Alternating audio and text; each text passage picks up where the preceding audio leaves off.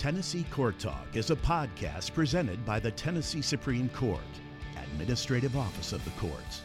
The aim of the podcast is to improve the administration of justice in state courts through education and understanding. The target audience varies and is announced in the beginning of each episode. Welcome to Tennessee Court Talk. I'm your host, Barbara Peck. Today's podcast is different from what we normally do.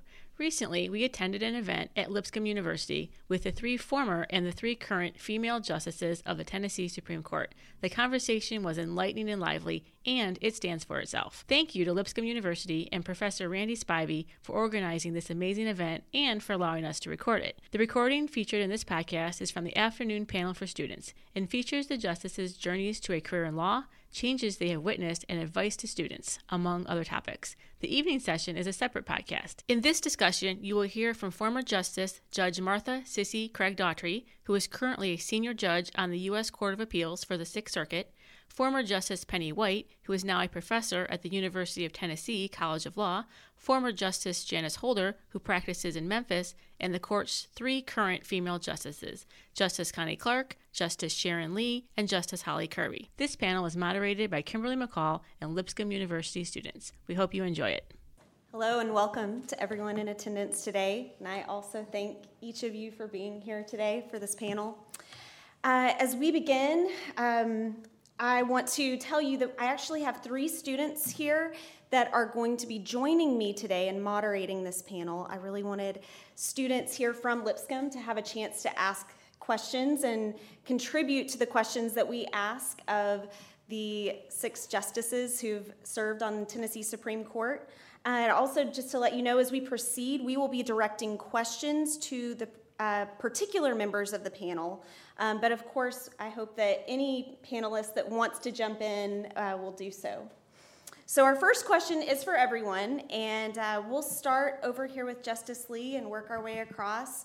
But our first question is why did you decide to go into the legal profession?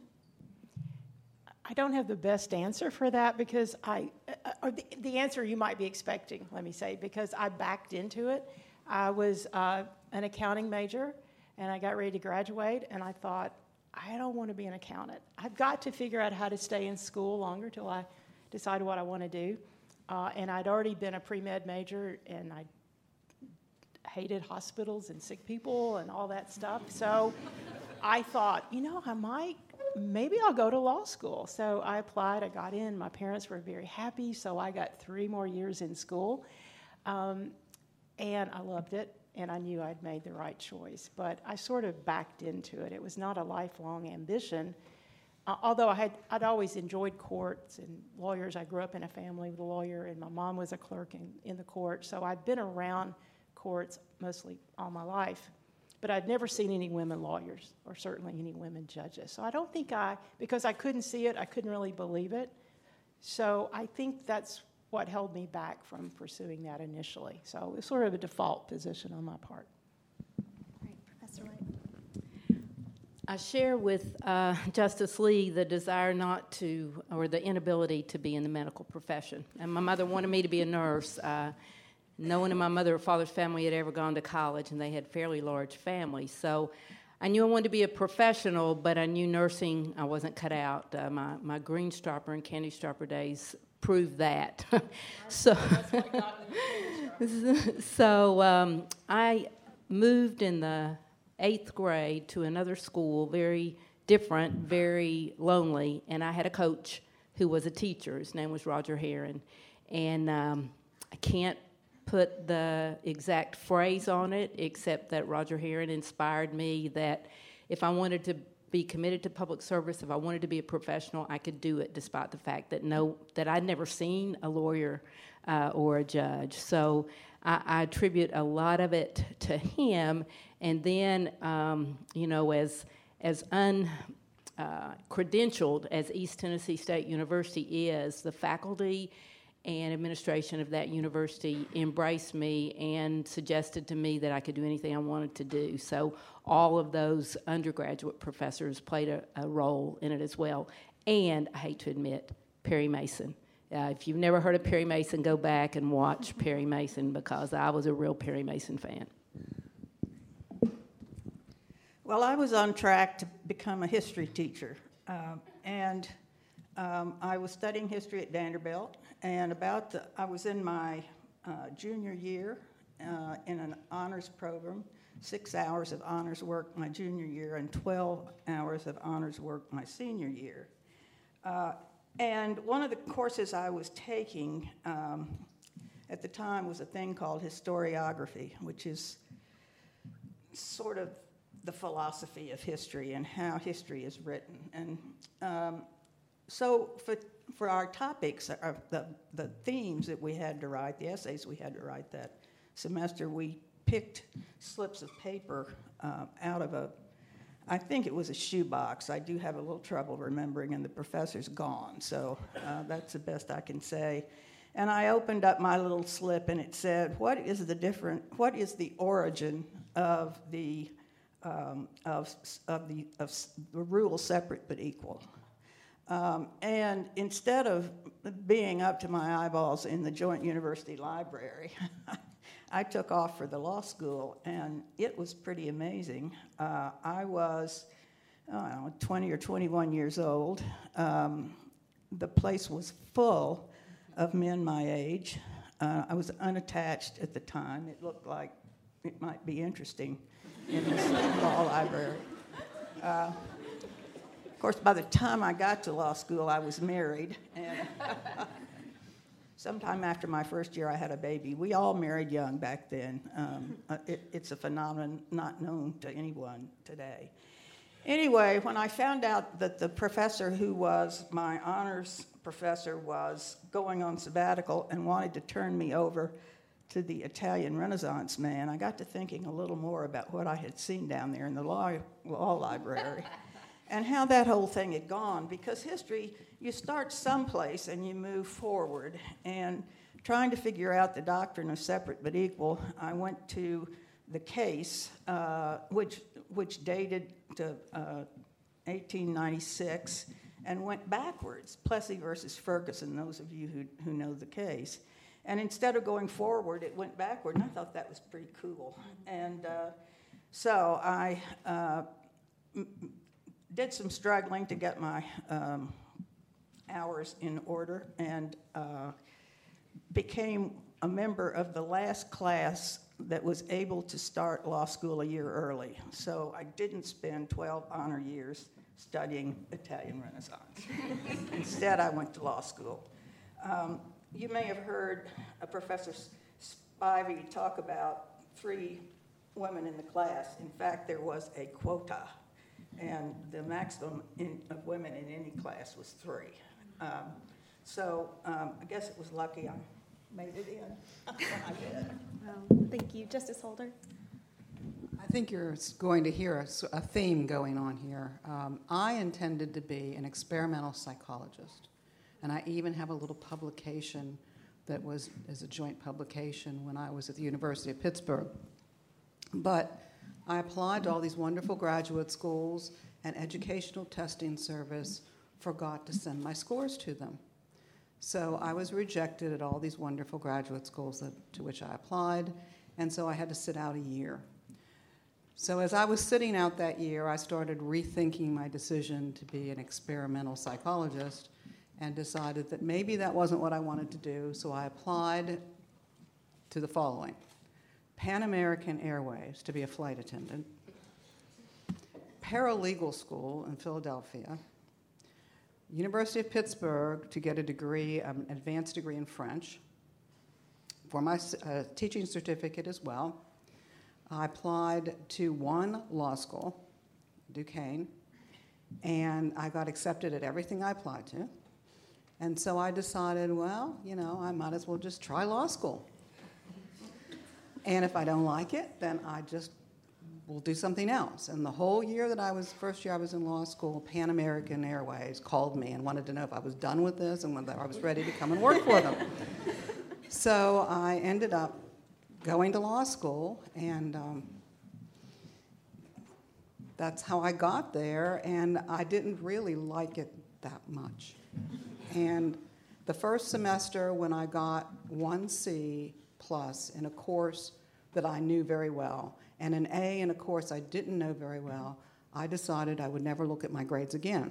So I didn't until I graduated. And that was my illustrious legal career and, and at Duquesne Law School. Well, uh, Justice Holder and everybody before me is right. I too was a defaulter. I um, did not grow up in a family of lawyers. I was the first person in my family to complete college. I always wanted to be a teacher. I, would never seen a woman lawyer, but I uh, had gotten valuable support from teachers along the way. And so I got a teaching certificate and uh, returned to Atlanta, where my family was living at the time, and became a high school history teacher. I'd studied history at Vanderbilt, just as Justice Daughtrey did. Um, and, and that was my career, and I planned to stay in it. But I was also in, I taught American history and political science. And I was always interested in political science and politics as a study. It is harder now to say I love politics, um, but I could say that more easily back then. And so I became, um, soon after I moved there, there was an interesting congressional race going on in Atlanta, and I decided to volunteer for one of the candidates. And after school every day, I would go down to their office, and what you did as volunteer then were literally stuff things in envelopes and lick the envelopes. Uh, we didn't have the internet then, and there weren't many other ways to communicate. But what happened was the people who were running that campaign were young and idealistic. Some of them were preachers, and some of them were lawyers. And if you just sat in, in, the room where they were talking and working, they would talk about how they hoped this candidate and what they were doing would change the world. Um, and I bought into that concept and that ideal. It, it was exciting and it was exhilarating. And particularly the lawyers I knew were using their the legal skills that they had learned to both advance their ideas there, but also in other places and other things that they were doing in that um, unusual time. And I decided I really had to go to law school. Um, and so, uh, as a teacher, I wasn't making much money. I made up my mind. I worked for several more years to save up some money. My parents, when I mentioned this to them, said, You know, we sent you, we helped you get through undergraduate school, and we helped you get through graduate school. And and we're so happy you want to keep going to school, but you're going to have to figure out how to do this one on your own. Uh, and so I did. I came back to Vanderbilt to law school and got a job on campus as a dormitory head resident, uh, spending sometimes Saturday nights in the emergency room with some of my the young women I was responsible for, uh, and worked my way through. But I was right, and although I didn't like the first semester very much either, I knew from the beginning that that was a good choice, and that and that it was going to lead me to really interesting things in the rest of my life. Well, I'm the one-off, uh, which sounds unexpected, since as Professor Spivey mentioned, I majored in mechanical engineering. I actually uh, grew up in a family with no money. My mom was a secretary, my dad was a traveling salesman. I had never met a lawyer in my life, certainly not a judge. Um, but I knew early on that I wanted to go to law school, um, that I wanted to be a lawyer. And uh, in fact, I knew that before I knew what I was going to major in in undergraduate school. But I knew that uh, because of my parents' financial situation, uh, paying for college and paying for law school would be on me. So, uh, uh, in going to undergraduate school, at that point, they have very few women in engineering. I was good at science and math, and they gave me a very nice scholarship. So I said, I believe I'll major in engineering.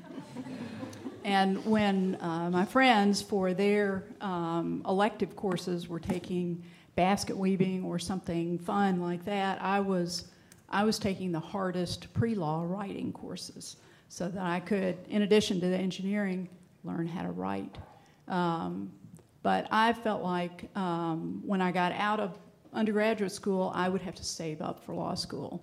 And I wasn't sure that I would be able to do that with uh, uh, a degree that didn't land you an immediate, uh, well paying job. As it turned out, I ended up getting a very good scholarship to law school and never practiced engineering. Um, but as soon as I got to law school, even taking the LSAT, I knew that it was a fit. I knew that these were my people and uh, that it would be something that I would enjoy, and it turned out to be true. Thank you. At this time, I'm going to hand it over to our student moderator, Mimi Vance. My name is Mimi Vance, and I'm a Law, Justice, and Society major and political science minor from Chattanooga, Tennessee. Um, my first question is for Justice Holder and Justice Kirby. As a woman in the legal profession and as a woman who has served on our state's highest court, what is something that's happened over the course of your career that might surprise all of us sitting here today in 2020? You first. There are many things, but some of which I can tell you and some of which I can't. Um, I think what I would, I would say to you is that as much that has changed, still things remain the same in a lot of ways. I am, on one hand, I'm surprised when I walk into a room and the plaintiff and the defendant are female, the attorney for the plaintiff is female, the attorney for the defendant is female, and I'm female. And to me, that's great progress because just the sheer numbers are staggering. On the other hand, I can walk into a room as I did last week and have a receptionist asked me if I'm the court reporter. So we've made great strides, but I also think that there are things that we still have to do and still be aware of to raise the level of consciousness about diversity and inclusivity, and we just have to continue to do it. We can't rest on our laurels and believe that everything has been taken care of. Um, I would say one thing that has been surprising to me is uh, the many different forms that my mentors have taken. Uh, some you would expect. Uh, one, a woman in Tennessee who is a pioneer, a giant on the legal landscape, Judge Julia Gibbons. But another, uh, rather short Jewish lawyer who was a partner in my former law firm, Jeff Feibelman. Um, uh, mentors come in many, many different sizes, and uh, that includes men. So I want the women in, uh, in this room to remember uh, that there are good men out there and they will support you along the way. Thank you. Our next question is for Professor White and Justice Holder. Looking back, have there been moments that you had to overcome certain fears or trepidation to press on into the next stage of your career? If so, how did you overcome those fears? Holder. okay. Um, yes, when I applied for the Supreme Court, um, I had to file a lawsuit to be considered.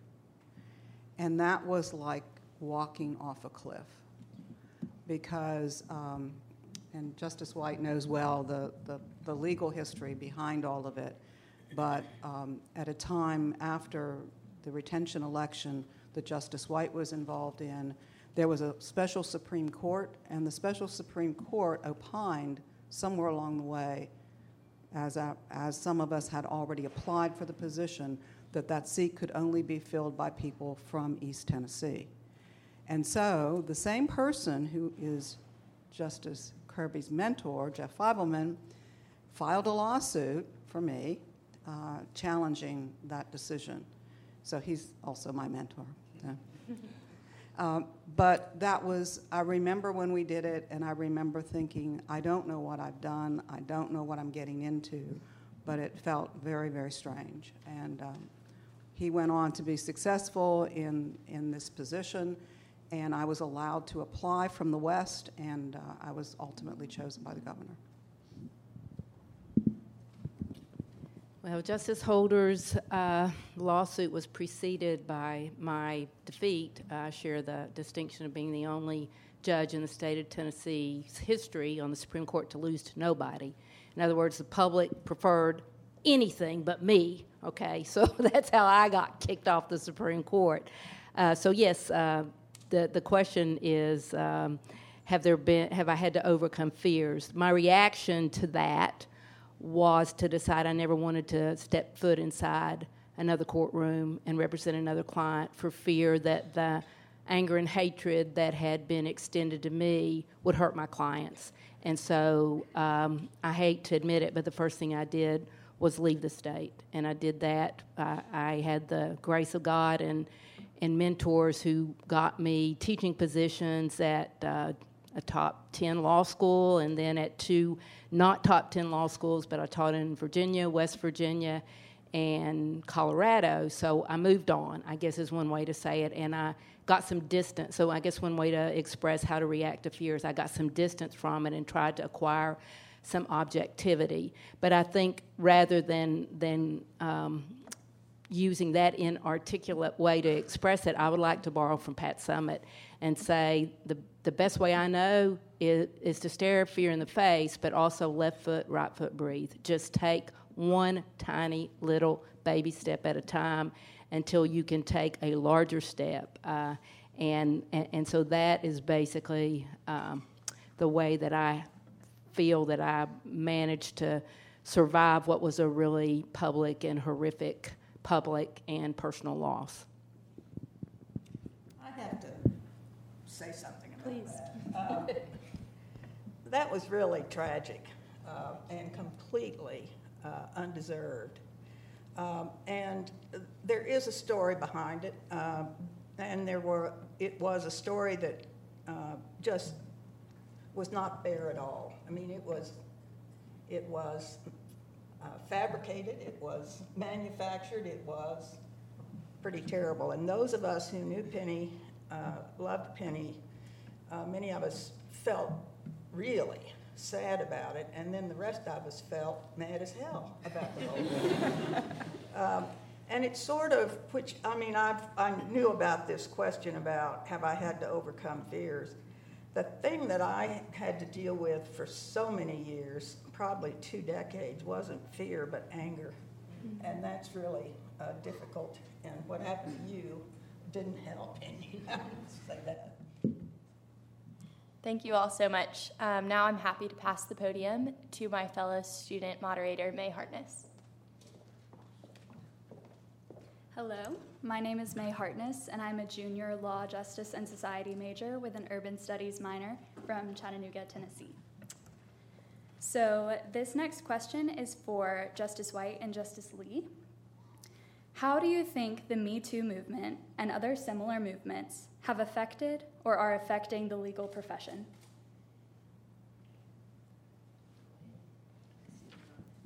I know.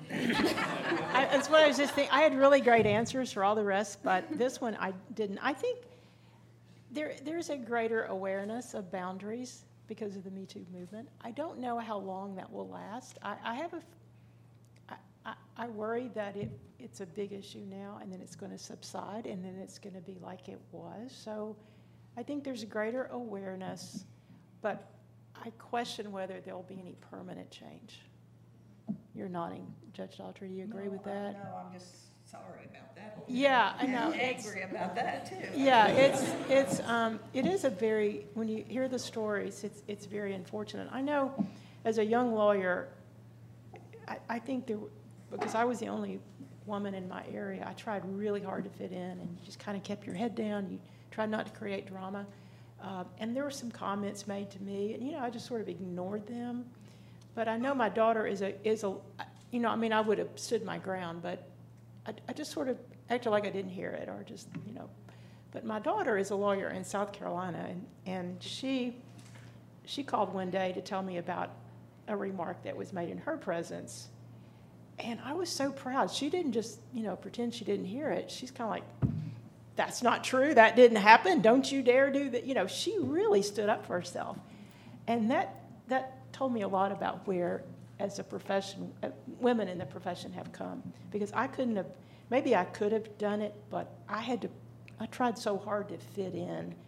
Uh, and you didn't want to be branded as, you know, one of those crazy women lawyers. You just really I don't know if it's true for everybody else, but you just tried to fit in. Uh, but stand your ground when you needed to. Um, so I'm hoping it's a permanent change, but I don't have total confidence in that.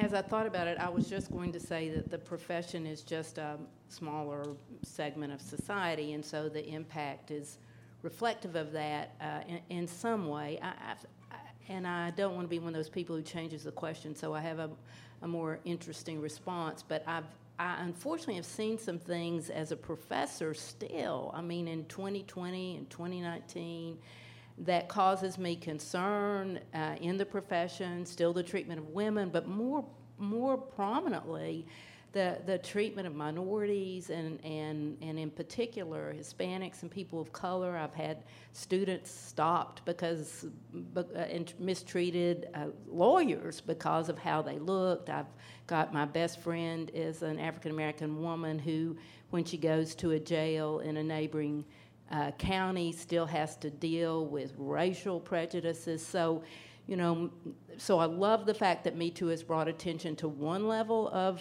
horrific discrimination in our society, but there are so many um, still unequal treatments, uh, still people who think that separate but equal equal is a way of life. So, so I think the better uh, response would be let's hope that the legal profession continues to mount challenges, and that's that's one positive thing I would take from the Me Too movement that lawyers are now more likely to take a case that they might otherwise not have been.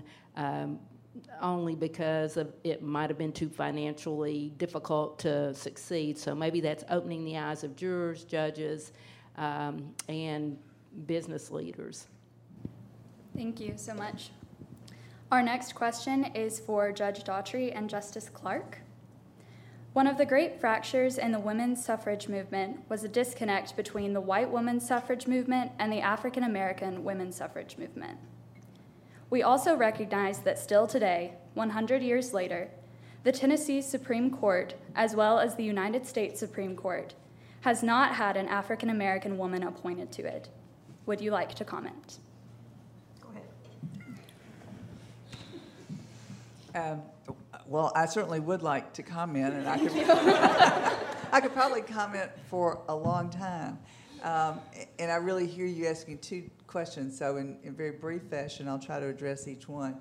There is no doubt that the history of the women's suffrage movement uh, contains conflicts, political and otherwise. Uh, although men had uh, African American men had theoretically been granted the right to vote after the Civil War and the 15th Amendment, effectively, they were not given the right to vote, and even into the early 1920s, and much later than that, uh, the great majority of African American men in this country could not effectively vote without literally running risks that might include death. Uh, so, white women who were for suffrage for everyone, but they also recognized that among their white male um, counterparts, there was some suspicion about what's going to happen if suddenly African American women get the right to vote. And, and that made it more difficult to be together, and the, the campaigns did not all the time run parallel, and there were issues that were different for both of those groups of women. Um, and and the, the success on the day that the Tennessee legislature ratified the, 30, uh, the 19th Amendment and became the 36th state to do so was still in part dampened by the understanding that, in fact, the real right to vote was not effectively being granted everywhere. Um, that's a problem, and it, it, it has improved, but it's still a problem today. Uh, but coming back to now and to looking at the fact that there has not yet been an African American woman serve on the Supreme Court, that's true. There was not an African American woman serving in a trial court level or above anywhere until 1994, which may seem a long time ago to you all who are, are younger, but does not seem very long ago to me. And we've had exactly we've had six women serve on the Tennessee Supreme Court starting in 1990. But remember, our state was formed in 1796. We've had two African American men. Uh, one was appointed in 1980, uh, but didn't actually win his election. Um, and the other was appointed in 1993 and served with distinction, including a term as Chief Justice, and that was Justice A. Birch Jr. Uh, until his retirement in 2006. But those numbers too don't reflect the actual diversity of our state. We talk a lot whenever any when it, whenever it's the current court or any group of these women, and, and we've never done this as six before, but we've done it together in other settings. We talk a lot about the importance of diversity on the court, diversity of all kinds, where you come from in Tennessee or other states, uh, where you grew up, the kind of schools that you went to, all of the practices, uh, the practice that you've had, and all of those things, and all of those are important, and they certainly include gender diversity. But they also include um, ethnic and racial diversity, and we don't have that now, and we don't have that, have not had that yet, uh, even in the same numbers that we've experienced in women coming to the court. So I think all of us should be uh, ashamed of that and, and worried about that and do what we can and encourage those. In Tennessee, currently, there's a selection commission who considers candidates, and, and it's the governor who appoints out of term. Um, and that's usually the way appellate judges get uh, selected. Uh, we've got to encourage the importance of diversity of all kinds. My goal is, uh, it should be, to get to the point where I can't remember the numbers anymore because we are thoroughly diverse. And we're certainly not going to uh, when I retire, I don't, it shouldn't automatically be another Caucasian woman of my age who gets selected. It might be somebody from a different place in the state, uh, a different age, and a lot of different uh, kinds of background. But it, uh, we also have to continue to look um, so that when the five of us current justices sit together, we look like the state of Tennessee. Thank you. Well, I come from a day and age when uh, it was possible to be, if you were female, the only woman in a room uh, of white men, um, or if you were an African American man, the only uh, person of color in a room uh, full of white men. So the, it, it is not perfect. More needs to be done, but, but I, I can look around here and tell you that, uh, that progress uh, has been made. The problem with the suffrage movement was uh, they needed uh, 36 states. And at the point where, it, where the rubber hit the road, uh, there were 35 states that have, had ratified, uh, two that hadn't voted, and that was Tennessee and North Carolina, and the rest had rejected uh, the 19th Amendment. And most of those rejection, rejections were south of here. Uh, and the uh, anti suffragists came up with a, a, way they thought they could keep Tennessee and North Carolina from ratifying, and that was to say, save the South. So there were banners all over uh, by uh, anti suffragists who were also segregationists and uh, had deep and abiding uh, racial animus, and uh, and that was the it was an attempt uh, to really to poison the whole thing by coming up with this save the South business. Um, fortunately, Tennessee didn't fall for that. Uh, it, it's really a story. Uh, it almost didn't happen. I guess you all know about Harry Burn, who ended up changing his vote because his mama wrote him a letter saying, be a good boy. I mean, how close to failure did we come? It was one vote. And I love to talk to people about that occurrence because if you ever think that one person can't make a difference, uh, think of Harry Burn because it's a it's an outrageously wonderful story. Thank you both so much. Our next question is for Justice Lee and Justice Kirby. How do you care for yourself outside of work? um, the focus on work life balance is fairly new, and I'm really glad to see it. I think when I was coming along, we, we never thought about it. It's something I think it, um, it, it's a constant struggle. Uh, I, I don't think it's something you just get your life in balance and then you just forget about it. It's, a, it's an everyday thing. Um, the best ana- analogy I can give for that is think of your life as a four burner stove, you know, the gas burners. Uh, one is you, one is your career, one's your family, one's your friends. And it's really important to keep all four burners on and burning, but not outrageously, you know, burning on high. And so at some points, your career is going to be way, way high, and you're going to shut down your, yourself or your family or your friends. But it's just important to always sort of put that in your mind and try to visualize your stove and see if all your, your eyes are burning at an appropriate level. I think the way I do that is one, to be aware of the need for work life balance, um, stay connected with family. You know, my, nothing, nothing will humble you more than you know your kids saying why isn't dinner ready or why is this burned or why don't i have clean clothes that will you know when you're in court all day and everybody's your honor your honor and then you go home and you, are just a mess with, with things that brings you down to, to, uh, to, to, real life um, you know stay active do some form of physical exercise because what we what we do is very sedentary work um, i read a lot um, I just try to do things when I'm not at work to get my mind off of it. Uh, but that's hard. It's hard to shut it down. But I think it's really important that you, uh, you, you have those boundaries and that you stay connected with your relationships because at the end of the day, that's what is going to carry you through.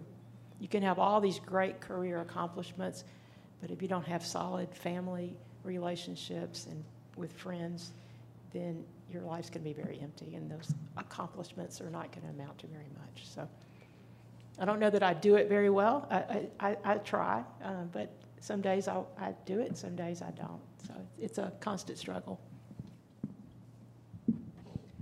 I don't know that I've been the best role model in that sense until pretty recently. Uh, when I was uh, appointed to the Court of Appeals, um, I was a mother of young children, and for much of the time on the Court of Appeals, I was a single mother.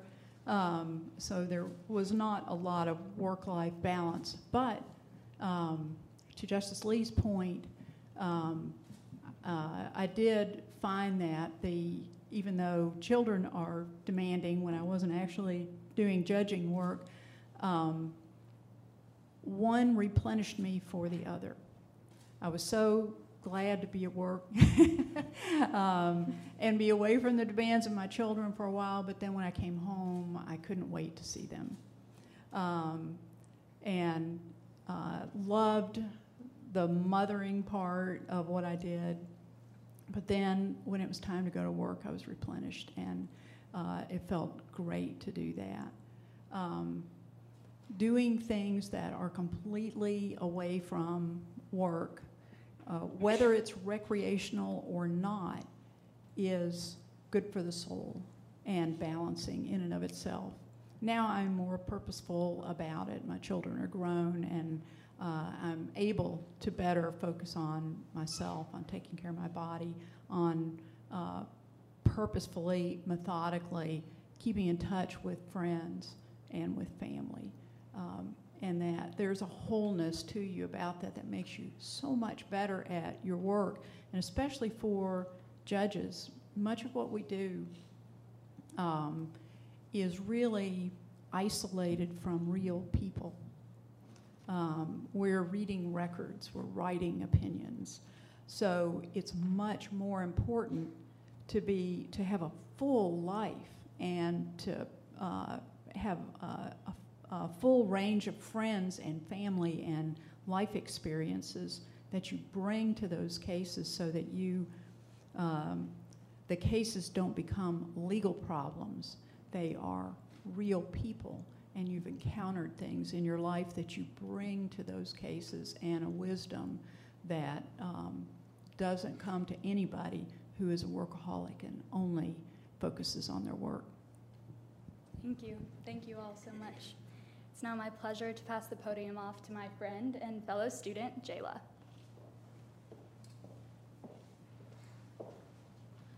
Hello, I'm Jayla Williams. I'm a junior LJS major with a minor in international studies, and it's my honor to be up here with you guys. Um, Justice Lee, I have noticed that you have an active social media account, um, and I was wondering why you have made a decision to engage in social media.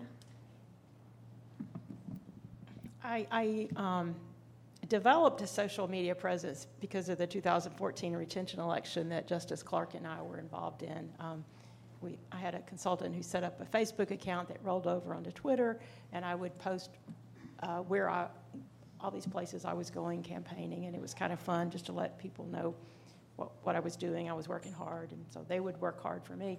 Uh, and then after the election, I thought, well, you know, I hate to shut these down. This has been a good way to connect.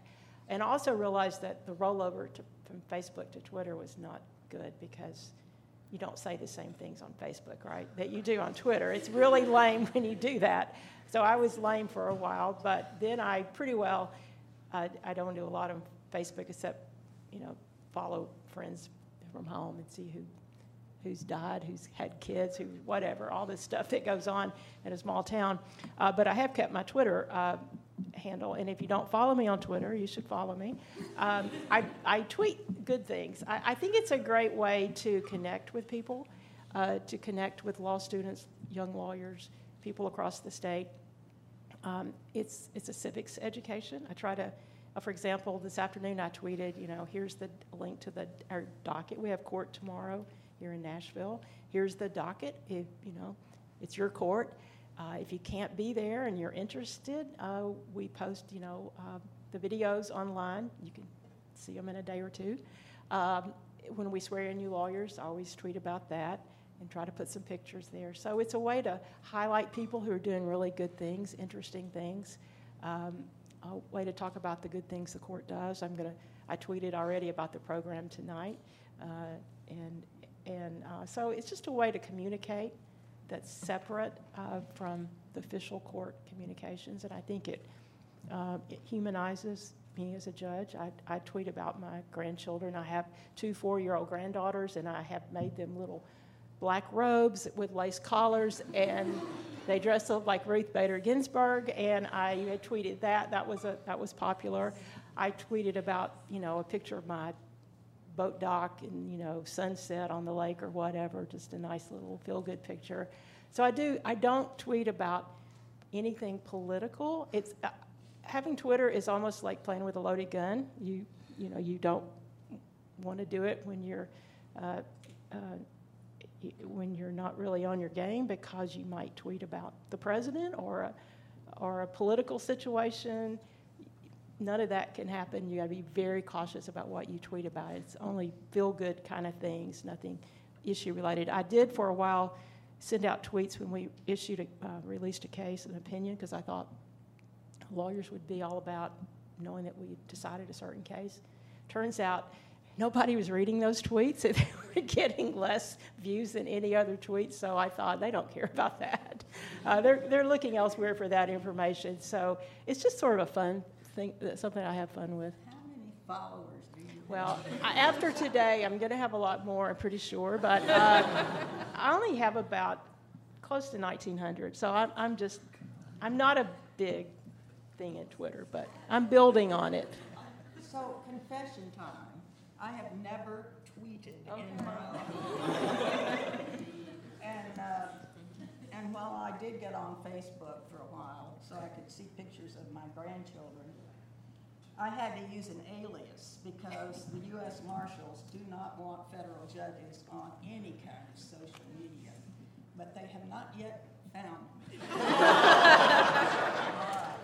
well, Don Willett, uh, who was on the Texas Supreme Court, he was like the premier tweeter. He, he his tweets were fabulous, and he had I think fifty thousand. He he was the king of Twitter, and when he went, he went on the appellate bench shut it down. Yeah. He, he could no longer do it, which was a real loss to the Twitter world.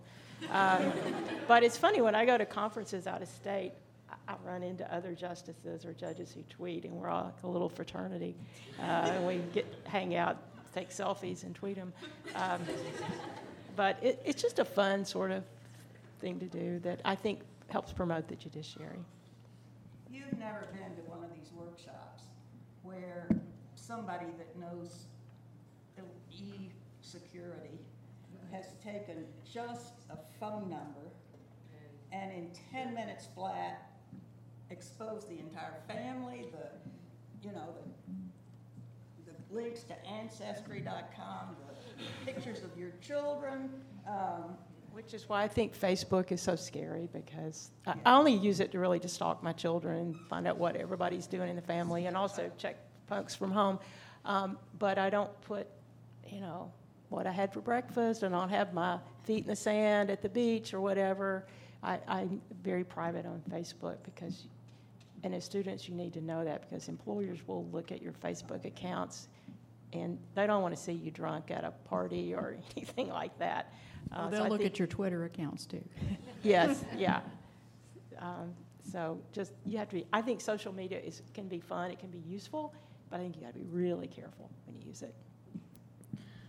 Our next question is for Judge Daughtrey and Justice Clark. When you have a tough day, is there a moment or memory you reflect upon to, that reminds you that all of your hard work has been worth it? Um, somebody asked me, in my office earlier this morning and asked me uh, when and why I became a feminist. And I said, well, I think it happened back in elementary school when they said, girls can't do that. Um, and my attitude was, oh, yeah? You, you think girls can't do that? Let me just show you what girls can do. Um, and that gripped me for a long time. So I have to say that uh, um, we were, I was talking about anger a little while ago. Uh, what, what they were saying to my generation when we decided we, when we tried to go to law school, wanted to go to law school, you can't have it all. That was the message. You can have a family or you can have a career, but you can't have it all. And what our response was, what do you mean? We're super women. We can do it all. We can bring home the bacon and fry it up and I've forgotten what the other lyrics to that old song, wash the skillet. um, and what we found eventually was that we couldn't be superwomen and survive. It took a real toll. The anger was stressful, the superwoman image was stressful. And so um, when I have a tough day, um, I remember all that and reflect upon the fact that uh, we've grown up and we realize that we can't do it all and that we need help. Uh, thank heavens, uh, thank heavens the attitude of uh, the young men and the husbands have changed. I mean, I'm always just knocked out by law clerks who are married to men who do all the cooking, for example. My husband could boil a hot dog, and that was about the end of it. he didn't even bother to, you know, butter toast the bun. And uh, so, it the fact that we have gotten beyond that uh, is something that I can smile about and and be happy about. Uh, when I've had a hard day, uh, what keeps me going are are the encounters, the, the times when people lift you up and they don't even really know that they are doing it. But it's a reminder that um, what you do makes a difference, and and you don't and you should be on your toes all the time because you never know when somebody's going to look at you and see something that will send them either in a great direction or a bad direction because of what you look like in that moment. And so there are young women and men who come up sometimes and to say hello, and they say, you know, I first saw you or I first saw your court at Girls State or at Boys State several years ago, and since then I've decided I want to become a lawyer, and maybe now I'm on my way to law school. Um, and in part, that was because I got to see your court in action. With apologies to my friends up here, because most of them have heard me tell this story probably more than once, but Professor McCall did suggest to me that there's a story she heard once that had an effect, and so I- I'll go back to that when it was. It's an early occasion. Um, I f- was first before I came to the Supreme Court. I was a trial court judge in a four-county judicial district in Tennessee, starting in 1989. And one of the counties was the county I lived in, Williamson, which is just south of here, and then three more, much rural counties, more rural, Hickman, Lewis, and Perry County. Um, there had never been a woman lawyer in those counties. Uh, there certainly had never been a woman judge. I was, I was the first uh, trial judge in, in those counties. And uh, many people said to me, You're probably going to have a hard time. They are harder than in Williamson County, where there already are women lawyers and there is a woman general sessions judge, and people are more accustomed to that. So, very early in my career, I was um, conducting a trial in Hickman County. It wasn't the very first, but it was one of the first. And people appeared for jury duty, and they got called and, and put into the box and asked questions, and then the lawyers get to decide whether they stay or go. And there was a particular woman who was called up, and it was clear she did not want to be a juror. And you can tell that sometimes about people, male, female, and others. They will give you too many excuses. I, I can't really do it because I have this. One of her excuses was, um, it was probably true, but I have a daughter in school and I don't really have child care for her after school, and I would have to make special arrangements, and I don't like to judge people, and, and I'm not sure if I could, you know, make a hard decision. Many different excuses. And it became clear to me that she wasn't going to be fair to the parties if she were forced to be on a jury, but that also if I just excused her, if I let her go, um, or if I, uh, that uh, others were going to see that as unfair because others had some hardships too, but they were not asserting them, and, and they were uh, agreeable to staying on the jury if they were selected.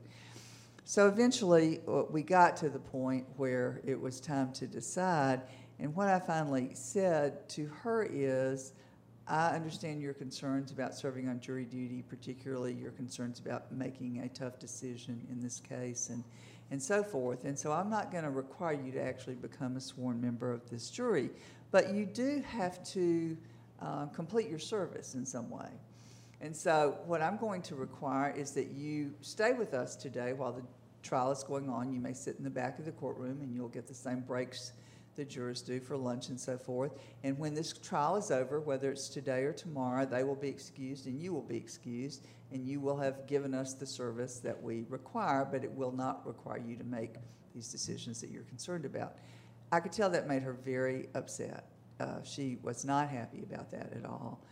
Um, and it was uh, uh, she, the rest of the day, she harumphed when she had to stand up or sit down, and she obviously wasn't having a good time. And, and when, when the day was finally over, the case was over, I dismissed the jurors and, and said to her, You're free to go to you know, she made a lot of noise gathering up her stuff and, and um, walking out. And I knew that I had not made a friend that day. And, and as a brand new newbie who was going to have to run for this job in less than a year, I, was, I, I, had no idea who she was. But what if she's the wife of some important person? What if she herself is, is important somehow in this community and, and will control all the votes? And, and I've made the worst enemy in the world the first day I've been here. Uh, well, the next morning we had another case, and so the remaining jurors who had not yet served came in, and we started the same process over again. And I observed her shortly after court began walk into the back of the room and sit down, and she had a little girl with her who was about 10 years old, and they just sat there and they just sort of watched what we did. Um, we finished selecting a jur- the jury and took a break, and, and the jury left the room and I couldn't help it anymore. I had worried all day about what she was doing there and whether she was going to accost me or whatever. And so I said to her, uh, Miss Smith, do you mind coming up here for a moment? And she came up to the bench and it was just the two of us talking. And I said, I know that you did not have a good experience yesterday. Um, and and I, I, hope you understood that you, for, from my point of view, you completed your service. You're not required to be here today but I'm just curious about why you came back. And she said, um, No, I didn't really like you, uh, and I thought you were being kind of high handed. But when you, and you forced me to sit here the rest of the day, which I didn't like either. But as I did that, I got to, I had to watch you. And what I discovered was I thought you were doing a pretty good job of telling those men what to do when, when they needed to and, and managing things and trying to be fair to both sides. And so I went home last night and, and told my husband and my little girl, I want to go back tomorrow and I want to take my daughter and I want her to see. And this, she said, in this community, we don't have many women that are in charge of anything. And I wanted her to see that a woman could be in charge of something and could do that well, and that that meant maybe she could grow up and, and have more opportunities and do more things that she wanted to do. And, and that story stays with me, and um, it's still emotional for me after 30 years because that made a difference to that woman, to that little girl. I never saw them again. Um, but if, if what we do still stands out because of who we are, whoever we are, and if doing something well means that someone else, it could be a little boy, a little girl, uh, somebody who is a different color from me, somebody who's a different ethnicity from me. But if the accomplishments of one person can inspire any other one person to think I can go farther and I can do better, that's a really important thing. All right, at this time, I'm glad to hand it back over to Ms. McCall. All right, as we wrap up, we have one last question. This question is for all of our panelists again. Um, so we'll start over here with Justice Kirby and work our way across. But the last question is if you could go back to college, is there any advice you would give yourself?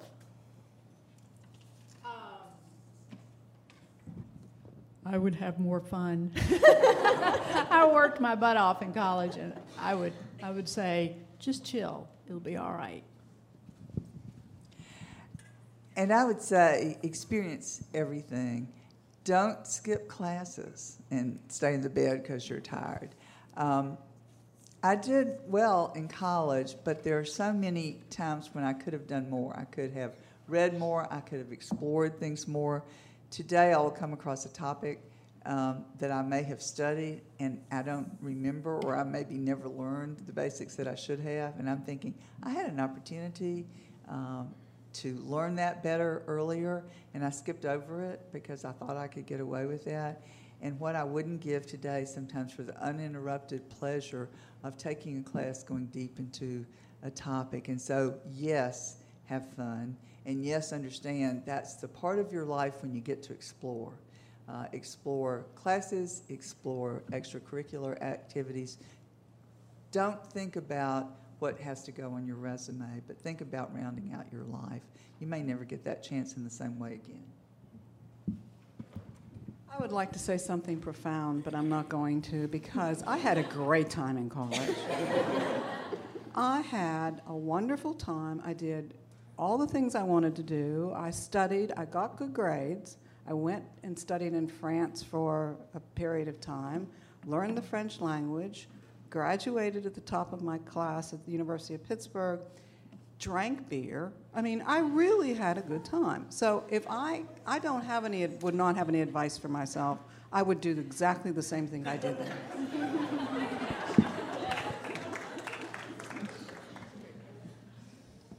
Yeah, I think that is pretty profound. Uh, well, uh, uh, you know, I have uh, been out of college now um, for so long uh, that I can hardly see myself in college anymore.